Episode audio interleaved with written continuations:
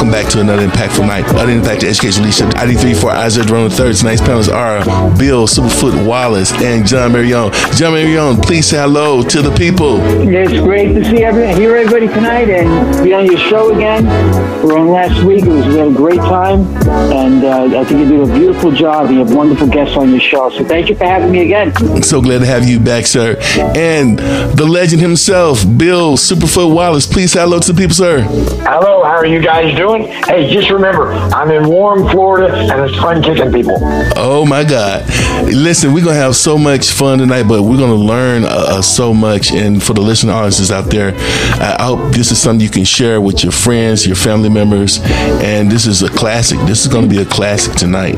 And with that being said, the topic for tonight is: Is it smart to back out of a fight? I want to open up the panel real quick with that question. What did you think when you got the topic for the night? John Marion, what did you think, sir?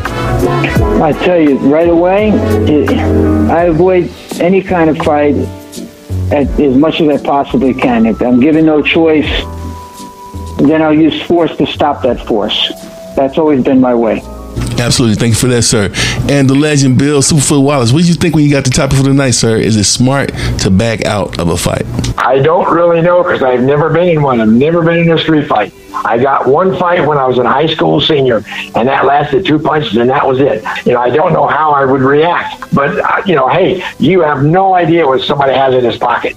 So if he's picking a fight with you, and you don't know how many friends he has around the corner, you don't know what he's got in the car. You you don't. I mean, you might hit me your best shot, and it does nothing. You don't know what drug he's on. So for me, I just say, excuse me, I'm sorry. I can apologize with the best of it. That was rich. That was so rich. Again, the topic tonight is Is it smart to back out of a fight?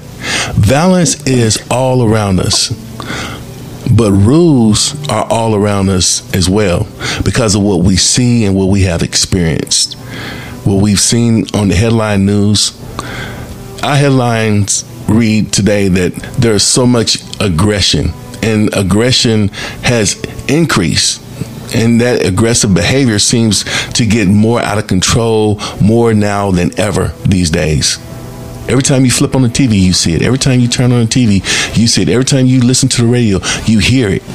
And so it's so common to hear about or see people fighting on social media, you see it. You experience in, in, Yeah. relatives in homes, right? At sporting events, even on the public transportation. You catching the bus, you catching the train. John, he's in New York. They got the trains out there. While That's right. while Bill, he's in Florida. They got boats, you know. So people are fighting on boats, and it's, it's really not a funny situation. Yeah, and, and it's it's. Yeah. Go ahead. The, the problem with, with people is, you know, it's like little kids. Uh, it's it's so funny that you know you watch television commercials and you say about how kids are really nice, but you know how they learn to be bad. No, they don't. You put two kids in a crib, and you put one toy in there with them. One of the kids will grab the toy and start playing with him. You don't ever sit hand it to the other kid. It- So it's He it's, it for himself. it, it, it's it's a trait that we are all born with, and, and you know when Yeah. when when the panelists came on tonight, this this is I'm telling you, listen, listeners, this is a superstar panel. I thought about, and this is gonna sound funny, but the person that came up in my mind is Bruce Lee. Bruce Lee is the person that came up in my mind because he was culturally diverse in, in a way that he spread it his culture, his way of life throughout the United States. So I would so I would call that cultural diffusion. He diffused his way of life in our society and our culture, and we changed. We changed our dress code. We changed the way we carried ourselves. We changed the way we approached a fight, a confrontation, based off of what we saw Bruce Lee do right? And like I said, you know, we see violence in, in public transportation. We see it in our schools, definitely in our schools. We we see it even in the workplace. And so tonight we're going to talk about intervening. We're going to talk about how to intervene from, a, especially a physical fight, even a verbal fight. and how sometimes some fights are so dangerous that you need to know the signs and you know you need to know like Kenny Rogers said know when to hold them know when to walk away know when to run and so with that being said yeah let me go first to Bill Superfoot Wallace sir you know, I've been trying to get you on this yep. podcast since Las Vegas, and I'm just so thrilled that you are here. But what you got going on currently, sir, besides being in the in the sunny, uh, warm uh, climate in Florida? I just well, I just travel around doing seminars and things. But you know, like of all the of all the teachings that I've done, I taught very very few seminars in self defense because you know I teach people how to fight. I teach people techniques. But you know, think about think of all the techniques you've learned, and I'm just talking martial arts right now, not fighting or anything like that. But think of all the techniques you've learned. How many do you use when you spar? Three, four, maybe five and and and you know, and people that get fights, you know, they're they're looking for something. They're looking for uh, you know a confrontation where they can bully somebody. You know, uh, if you and I get in a fight, if you and I, if I pick a fight with you, that's because primarily I think I can whip you. I know you can. and but no, that but that's it. You know, people get in fights because they they know they can whip the guy. So uh, you, you don't see two people out there and says, "Well, I'm a champion, you're a champion. Let's just fight and see who's the best." You, you know what you said because uh, I this, the first question I wanted to ask you because I, and I I wanted to ask you this in Vegas, but I couldn't get to you because everyone was crowding around you. You just couldn't get to you because you're you're iconic. You are a martial art expert. You are a, a filmmaker. You're you're a director. You're an actor. And I want to ask you the question. I'm asking now.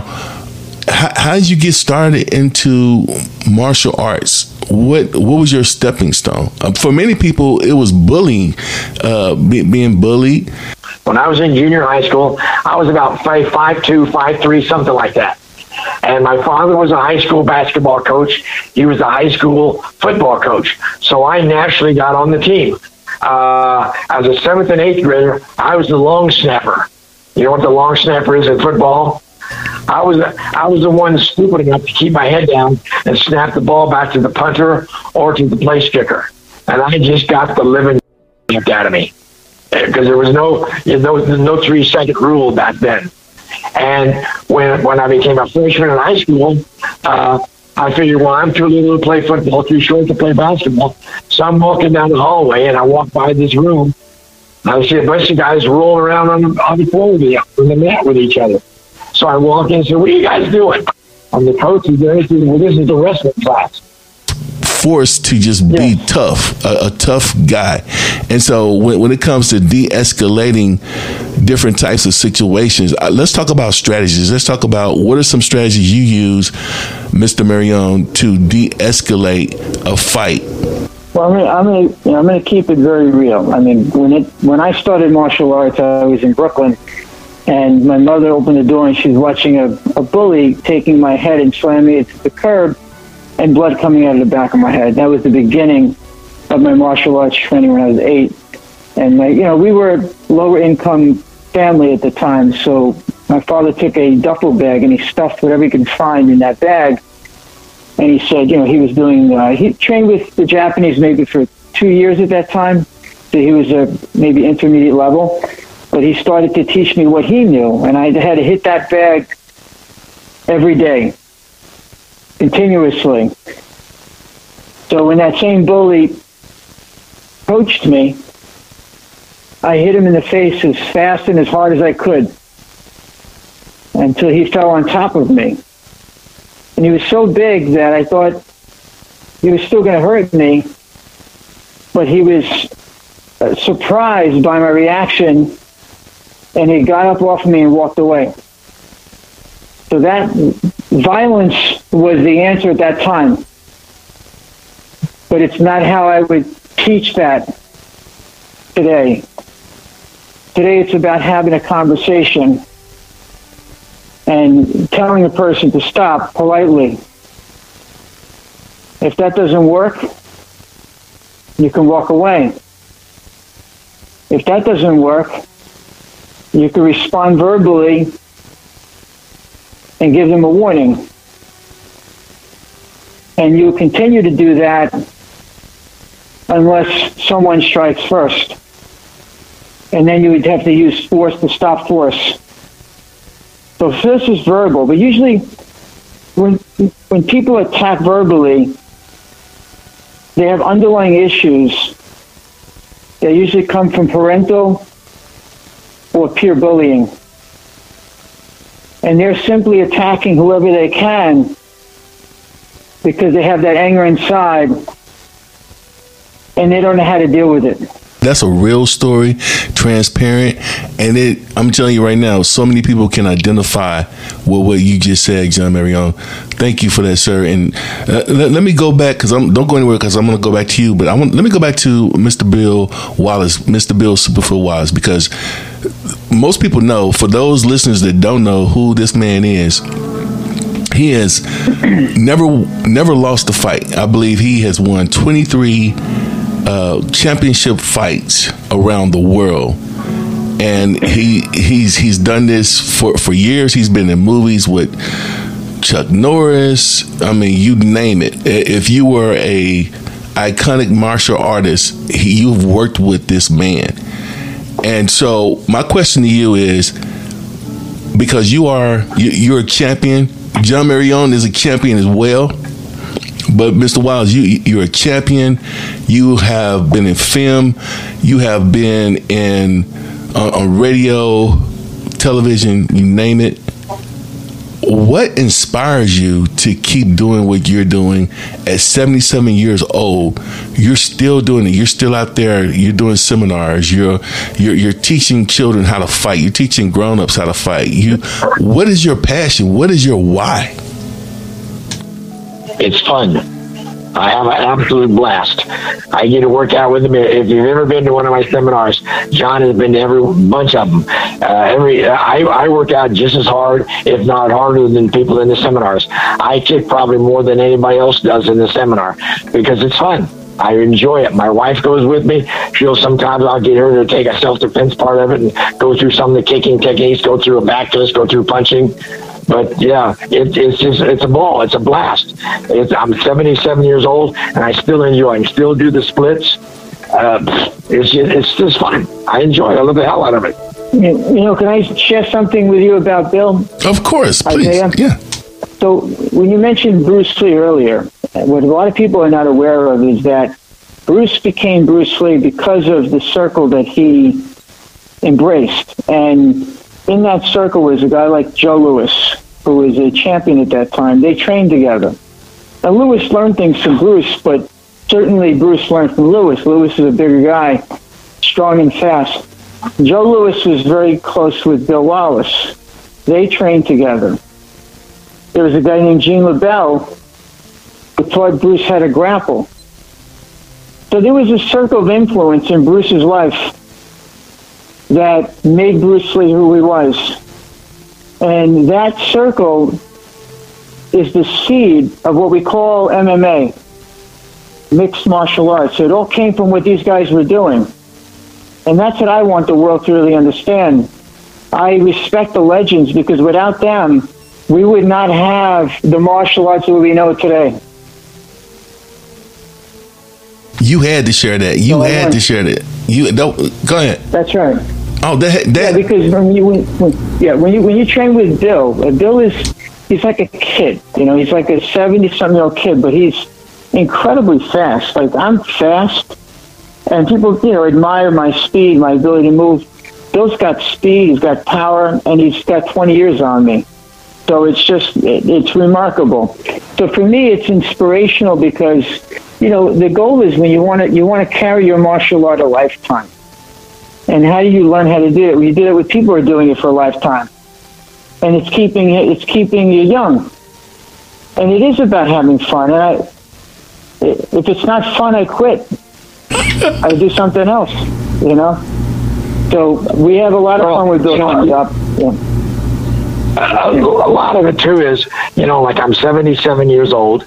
Okay, I'm not as fast as I used to be. I'm not as strong as I used to be. But when you get older, you get sneaky. You get you get experience. You get intelligence. Right. And maybe I'm not as fast or as strong, but I'm sneaky now. So watch out. I am sneaky. I will. It's only it's only cheating if you get caught. What, oh, how did you get the name? I know how you got the name, but how did you get the name Superfoot? How, Mr. Wise, how did you get the name Superfoot? Well, uh, up until that time, I was Fast Billy, Hamburger Bill, whatever the case may be. Because uh, I was in point tournaments, I was really, really fast. I was quick. Uh, I fought a kid named Jimmy Coles, a really, really good fighter from Los Angeles. We fought on uh, live CBS Sports Spectacular Television, 1976. Uh, second round, I caught him with a really, really fast ass kick to the head and knocked him down. And they kept trying to they kept trying to to show the kick again and again and again, but they couldn't find it. They couldn't see it on the screen. So I had to from different angles. I had to slow it way down, and they saw the kick that knocked him out. And it was a front leg, left leg roundhouse kick to the chin, and about the middle of the second round. And then, and after that, uh, what happened is the, the president of the PK, guy named Don Quine, was at a Lakers basketball game. And he went back to the concession stand, and there was a sign above the concession stand that said super foot long hot dogs. So it was it, it, it, was, it was either hot dog or superfoot. So they picked superfoot. Wow, that's insane. That's insane. Let, let, let me ask. Let, let, me ask you another question. I want to open the panel. Let me open the panel with this question because John Marion has to help out with this question to give it what it needs for these ingredients. And so, but Mr. Wise, you can answer it first. It doesn't matter. But the panel's open. The question is, how do you determine whether anyone has a weapon on them or not, and what can you expect them to reach for uh, when they do have a weapon, or how do you know using insight? How do you know if they're looking around for an object to use as a weapon during a fight? Our listeners need to know this, and we want to know it. Well, number one, expect if they have their hands in their pockets, they probably have something. And if they're if they're close to you, if they're close to you, uh, don't let them get close to you because they, you know, believe me when I tell you, the hand is quicker than the eye. So if a guy's close to you, he can punch you before you react to it. So the best thing to do is keep that distance so he can't punch you, so he can't stick you, so he, you know, there's no way of getting out of the way of a bullet.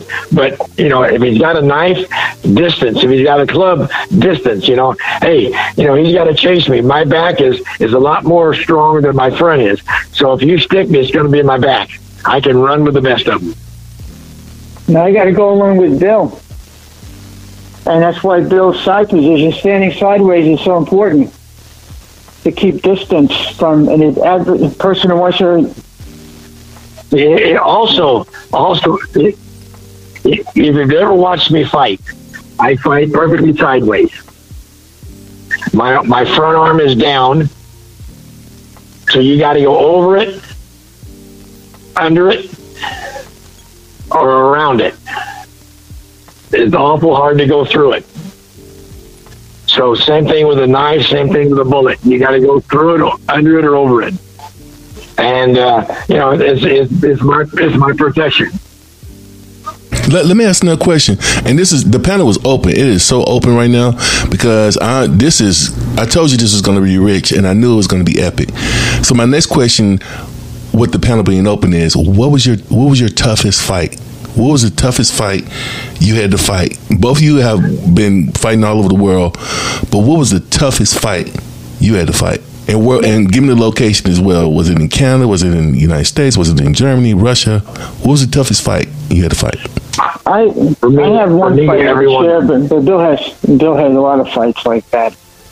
He was he was uh, he was matched up with the best around at that time, you know. But I had one fight to share because we had uh, Bill had weight division. We had no weight divisions in, in our uh, competition. We were full contact and to the body with a with like a fiberglass shield, and no contact to the head. But these fights often there was contact to the head, even though it wasn't allowed. And without the weight divisions, it became dangerous for a smaller fighter so I was I entered the ring with a with a Canadian fighter who looked like Drago from Rocky.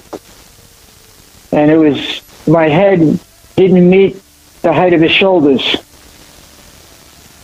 and I knew I was in trouble. So we bowed in. I took a stance, and then I didn't see the kick that hit me in the midsection.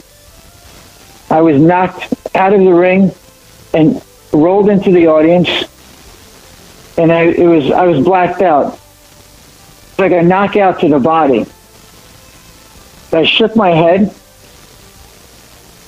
and I got up slowly, walked back to the ring, and tried to think how I was going to even live from this fight. And I looked over at my father, who was my teacher at the time, and his face was red. So we bowed, and then the opponent came again, punched me square in the face. I thought my nose was broke. My head was down. They were checking my eyes, my nose, and they said I was okay to continue to fight. I got up, took my stance again, and this time he kicked me straight in the groin. I couldn't breathe, and they were checking to see where I got hit. And I explained it, and they picked me up. They shook my body, the lower part of my spine, to release the pain from the groin. And this time I realized it was no longer a contest. It was a street fight. And then I took a stance to survive. And I came at the fighter and I hit him as hard as I could with a leg kick. And he almost hit the ground. He, he got up. He was angry and disoriented. And I hit him with many punches towards the head that I could. And it didn't quite hit his head, but he was so concerned about getting hit that he had fear. And every time the judge would say to begin, I just ran up towards him and kept throwing punches at him. Because I knew they couldn't kick if I stayed close. And then the time was up, the match was over. He was declared the winner, but the crowd cheered for me. So it taught me not to fear anyone, no matter how big they are. Thank you for that, sir. That was powerful. That was powerful. M- Mr. Wiles, do you have anything, sir, to add to that? Well, every guy, every guy that I fought was was tough. Uh, because uh, because I was the champion, and most of my fights were on CBS Sports Spectacular back then, back in the seventies. Uh, I didn't get a bum of the month club. So what happened is I fought this guy named Blinky Rodriguez, Benny Urquidez's brother-in-law, and we're fighting and having a we're having a good good round, and he throws this left hook. Must have been from South America, but he threw this thing, and it wasn't fast, wasn't was very strong. But I saw it coming. I put my right hand up to defend it, and didn't make it. He hit me in the chin, and I went, "Holy crap!" And I see all these Guamanians floating all over the place. But I still had enough, you know. I, controlled it, you know, protected my face and backed up against the ropes and just took the onslaught for a while, but and came back and won the round. But that's the hardest I've ever been hit. Hit me, and all I saw was little things floating all over the place. I don't ever want to get hit that hard again, right, right. ever.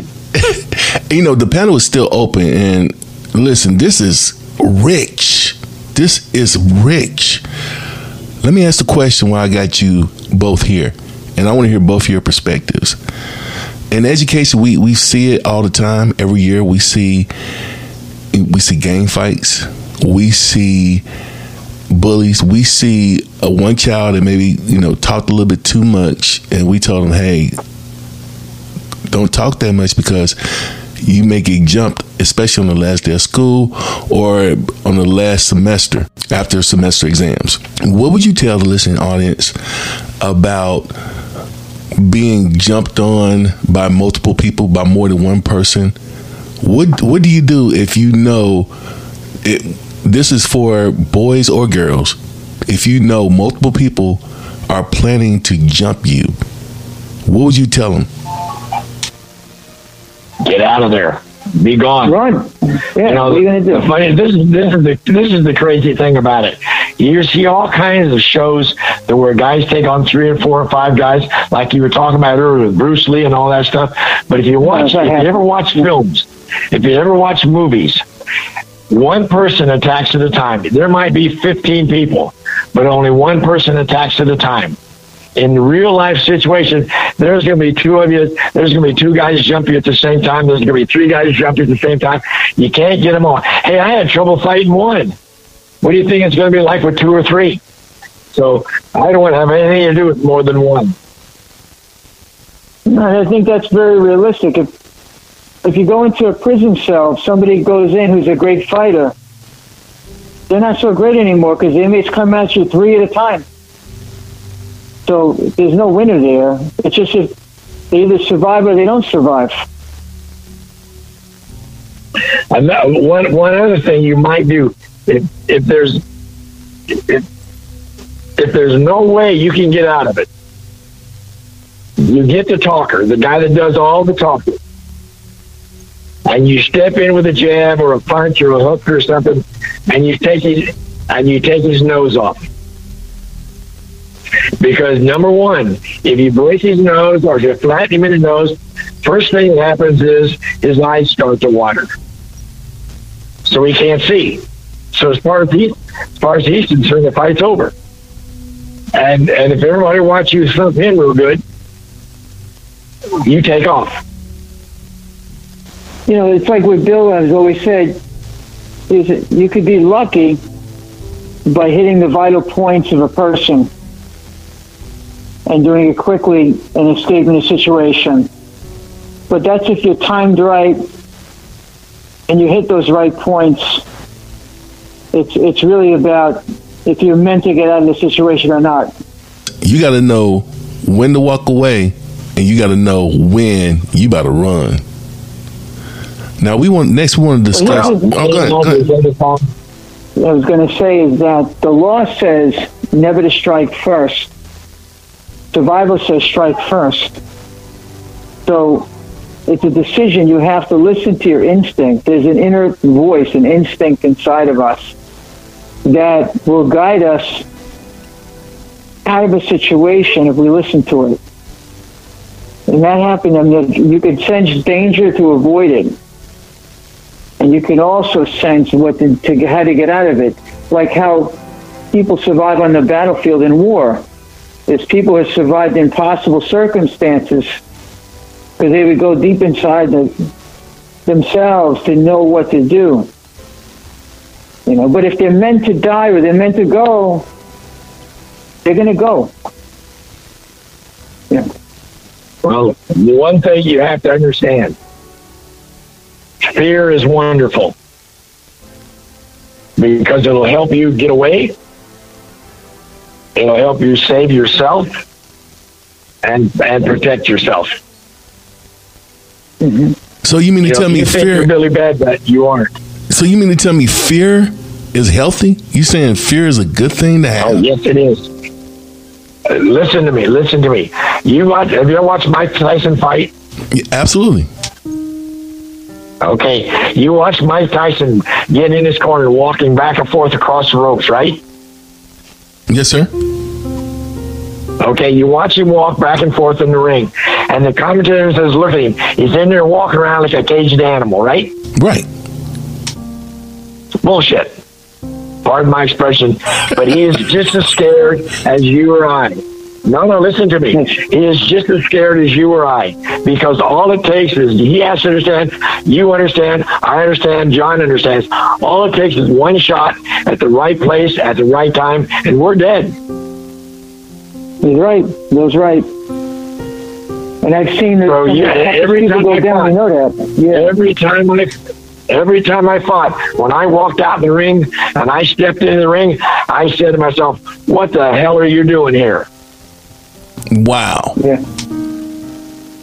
Every time, every you talk to every fighter that ever fought, he's scared. Has to. You have to be. If you're not scared, go home because you're going to lose. Yep. I mean, you have to have enough fear to move yourself in a way that you never did, but not so much fear to paralyze yourself where you're not moving. So it's, it's really understand how to utilize that fear, but that fear is an aspect of our power. Listen, this is this is rich. This is is this is epic. Uh, let me ask another question because we got people listening. They are glued to every word that you're saying, and so you you both have been in martial arts for for a long time. I'll just leave it at that. so, but with that being said, how necessary is for for kids to learn self defense? What's your thoughts? I have a lot of I kids think- that I taught. Yeah. Yeah, Bill. You go Go ahead, first. John. No, go ahead. I- Don't I push thought- out. You're, you teach the I, yeah, I, I've taught thousands, and I've watched so many grow up. And it's my concern, and I'm sure Bill will agree, if um, if the focus of a dojo or studio is knockout and chokeout, they call it MMA. That's the only focus, I'm deeply concerned about the direction of martial arts. But if the if the, the if the thought is how do I teach this child to be a leader, to be a kind human being, a positive contributor to society, then martial arts is a wonderful thing. And then they learn techniques to stop someone who doesn't have that understanding. So that's important to have that balance. And that's why I believe in the harmony piece. Miss Wallace, what, what, what are Anything your to thoughts? that, Bill? Yeah. Yeah. Well, you, you have to understand. You got a kid, a, a, a young kid in school. He basically, you know, at, at a young kid, he has no idea what he's doing. He might know how to punch, he might know how to kick, but he doesn't know why. And he doesn't know what it does to somebody else. All he knows is he's practiced these techniques. He's kicked the bags, he's kicked people, you know, sparring and so forth. Uh, what, what a lot of people teach now, rather than teaching karate, rather than teaching taekwondo, they, they teach life skills. They teach they teach the young person to take care of himself. They teach him techniques, they teach him movement, they teach him flexibility, strength in the exercises. So where when he does work out, where he does train, he can protect himself as well as take care of somebody else that, that's there. You know, you you can you can stop a lot of fights by just scaring the crap out of somebody. Absolutely. Let, let me let me. I'm gonna throw you a curveball. I'm about to throw you guys a curveball. I'm gonna see what you do to this curveball. what direction, based off of this conversation, and based off what we've seen uh, happen to martial arts over the years? Okay, because when I grew up, it was it was about discipline. The they had a huge movement in the 70s and 80s where they were playing uh, kung fu movies all over the, the screen, the TV, and they were making movies, and it, it got very Hollywoodish. Uh, you know, we westernized it. But what direction is MMA fighting headed toward? And I, know we talk about. Uh, you know, MMA, UFC, PFL uh, tournaments, but what direction? The panel's open. What, what's what's your thoughts? Well, my, I, I have, I have, I have very deep concerns about it. I mean, I have a friend of mine who's best friend of mine, never lost a UFC match. His name is Marcos Martinez. Wonderful guy, but he when he started, they didn't have gloves, and it was more real. They didn't have weight divisions, and you know they started having a lot more rules, which I understand. But Marcos didn't draw blood from his opponent. It was all by submission and he took pride in not going out there violently. He wasn't a violent fighter. It's the violent aspect of it when people are going out there for blood and they're standing up on the ring and they're chanting and there's a pool of blood in the ground. It's it's problematic. Or if you have a public figure who's a martial arts fighter and he talks in ways that I wouldn't want my children to hear it. That's my concern where it's going. But the athleticism is great. Just like with Bill, with what he had done, his athleticism was spectacular. But, you know, I have a dear friend named Leo Fong who passed away. He was closest to Bruce Lee. And they were best friends and they would have these deep talks. But he mentioned that, you know, Bruce had a side to him that was very philosophical. And he really believed in the openness in thinking and learning and growing as a human being. And that's supposed to be the essence of what martial arts is supposed to be. But when the essence is rage in the cage, I have a big question mark on that. Mr. Wallace, what's your thoughts, Mr. Bill Superfoot Wallace? Well, MMA is pure is is, is MMA is purely uh, confrontational. It's competition. Uh, you have to understand physiologically what happens in an MMA match. You know, in kickboxing, you hit me and I go down. The referee stops between us, and I get an eight count so I can kind of regain my senses somewhat, right? Now, in an MMA match, you hit me, I go down. So, number one, the hit you hit me, then I hit the floor. That's two. Then you jump on top of me, hit me four more times before the referee grabs you. That's not really four, that's eight because my head bounces off the floor four times also. So that's really 10 shots that you've hit me, and I haven't done anything yet. Now, pretty soon you're going to find out that, that look at the, look at all the fighters out there that get knocked out. MMA guys now get knocked out with one shot. They come back if they say everybody says oh, that was a lucky shot, lucky shot. He comes back a couple months later and gets knocked out again with one shot. When you get when you get hit hard in the head and you get a concussion, your brain swells. And when your brain swells, it pushes down all the all all the the acid, the, the, the fluid, the, not the acid, but the, the synovial fluid and the, the, the lubricating fluid that's in the brain. Now, it's surrounding the brain in the in the cranium area, right? Cranial area. So what happens now?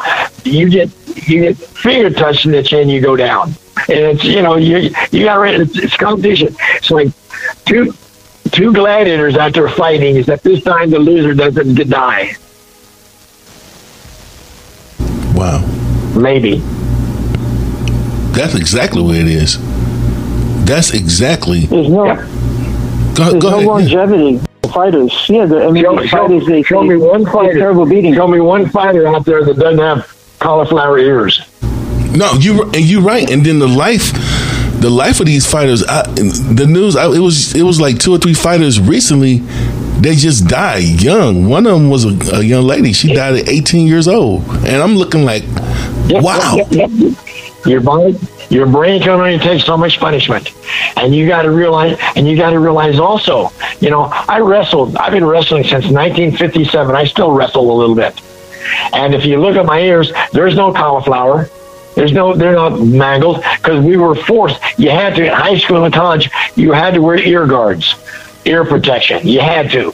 What I don't understand is why MMA guys don't wear it just for practice. Hmm. Because uh, if you watch the cauliflowers, you got to get those drained about every six months, and the needle's about six inches long.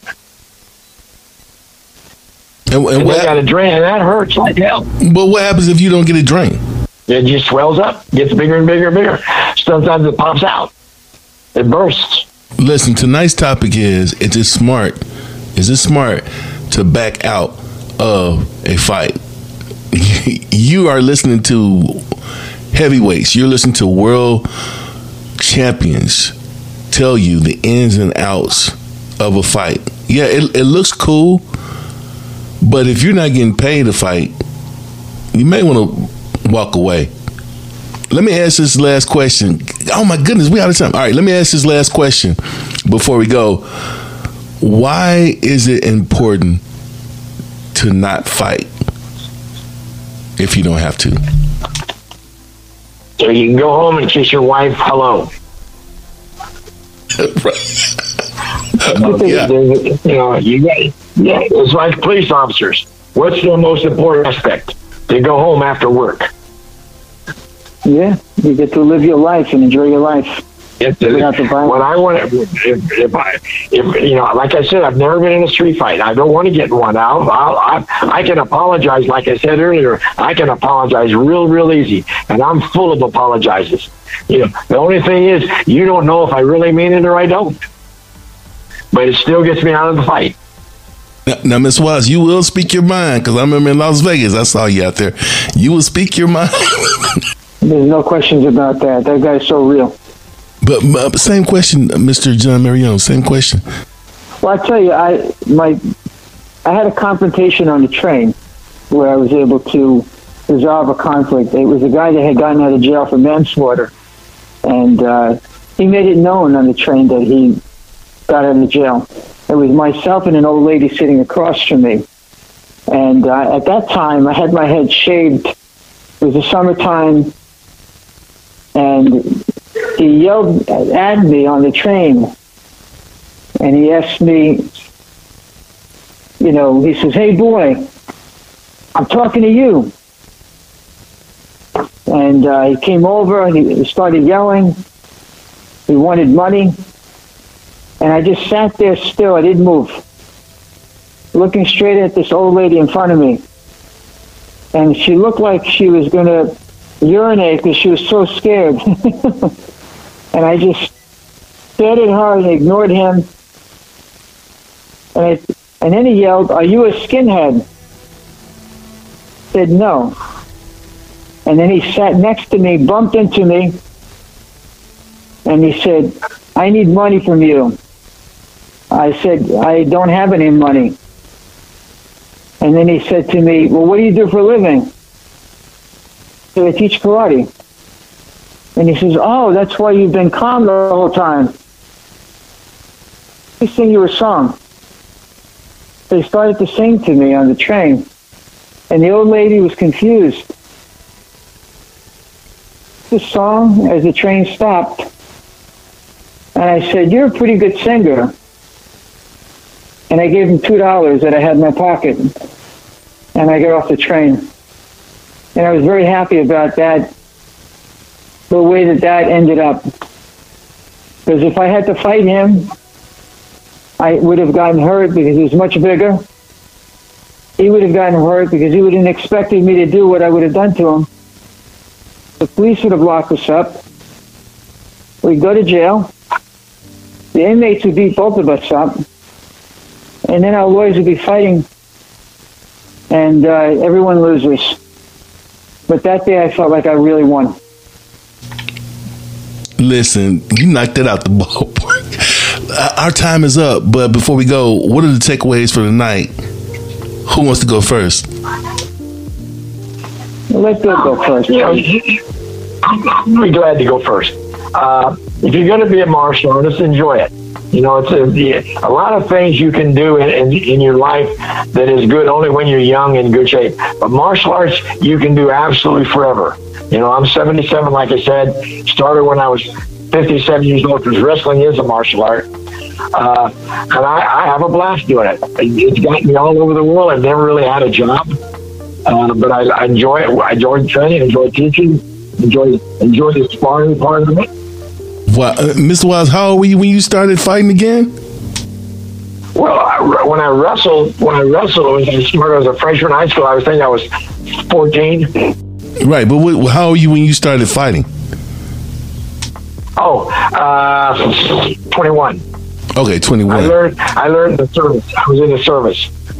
Uh, well, now what service were you in? Please say Army. Please say Army. I was 18. Excuse me. I was 18. I was 18 because we played judo. No, I'm saying what, what what military service were you in? Air Force. Oh wow. Anyway, no, I'm joking. Thank you for your service, sir.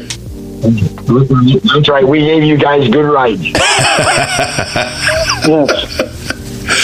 Mr. Bill and I had the Bill and I had the Bill and I had that in common. I was in the Air Force too. I was, I'm a veteran. I served during the Gulf War, so him and I had that in common. But yeah, I I trained with my dad for 26 years. I did a style called Shorin-Ryu, and And uh, so any any uh, competitions that I won was through the Shorin-Ryu Shinzen. It was like a world uh, organization, and it was a great experience uh, for me.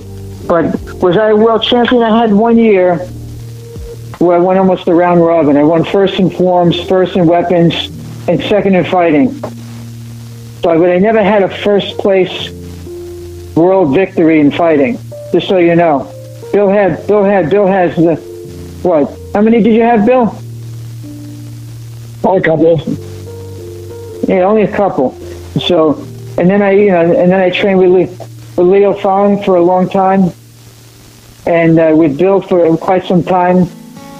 My friend Marcos, and uh, and then there was a woman named Tao that I did yoga with.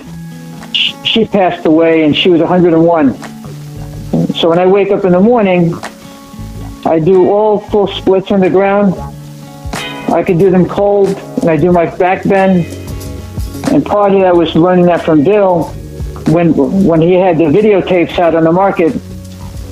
But the yoga really took it to a different place. So uh, I've been blessed to have this in my life. Feel good. Also to stop anyone who doesn't want me to feel good. Love it, love it, love it. Listen, tonight was another wow impactful night of Impact Education Leadership. Our guests tonight were John Marion and the legend himself, Bill Superfoot Wallace. Good night. Impact of Educational Leadership Podcast.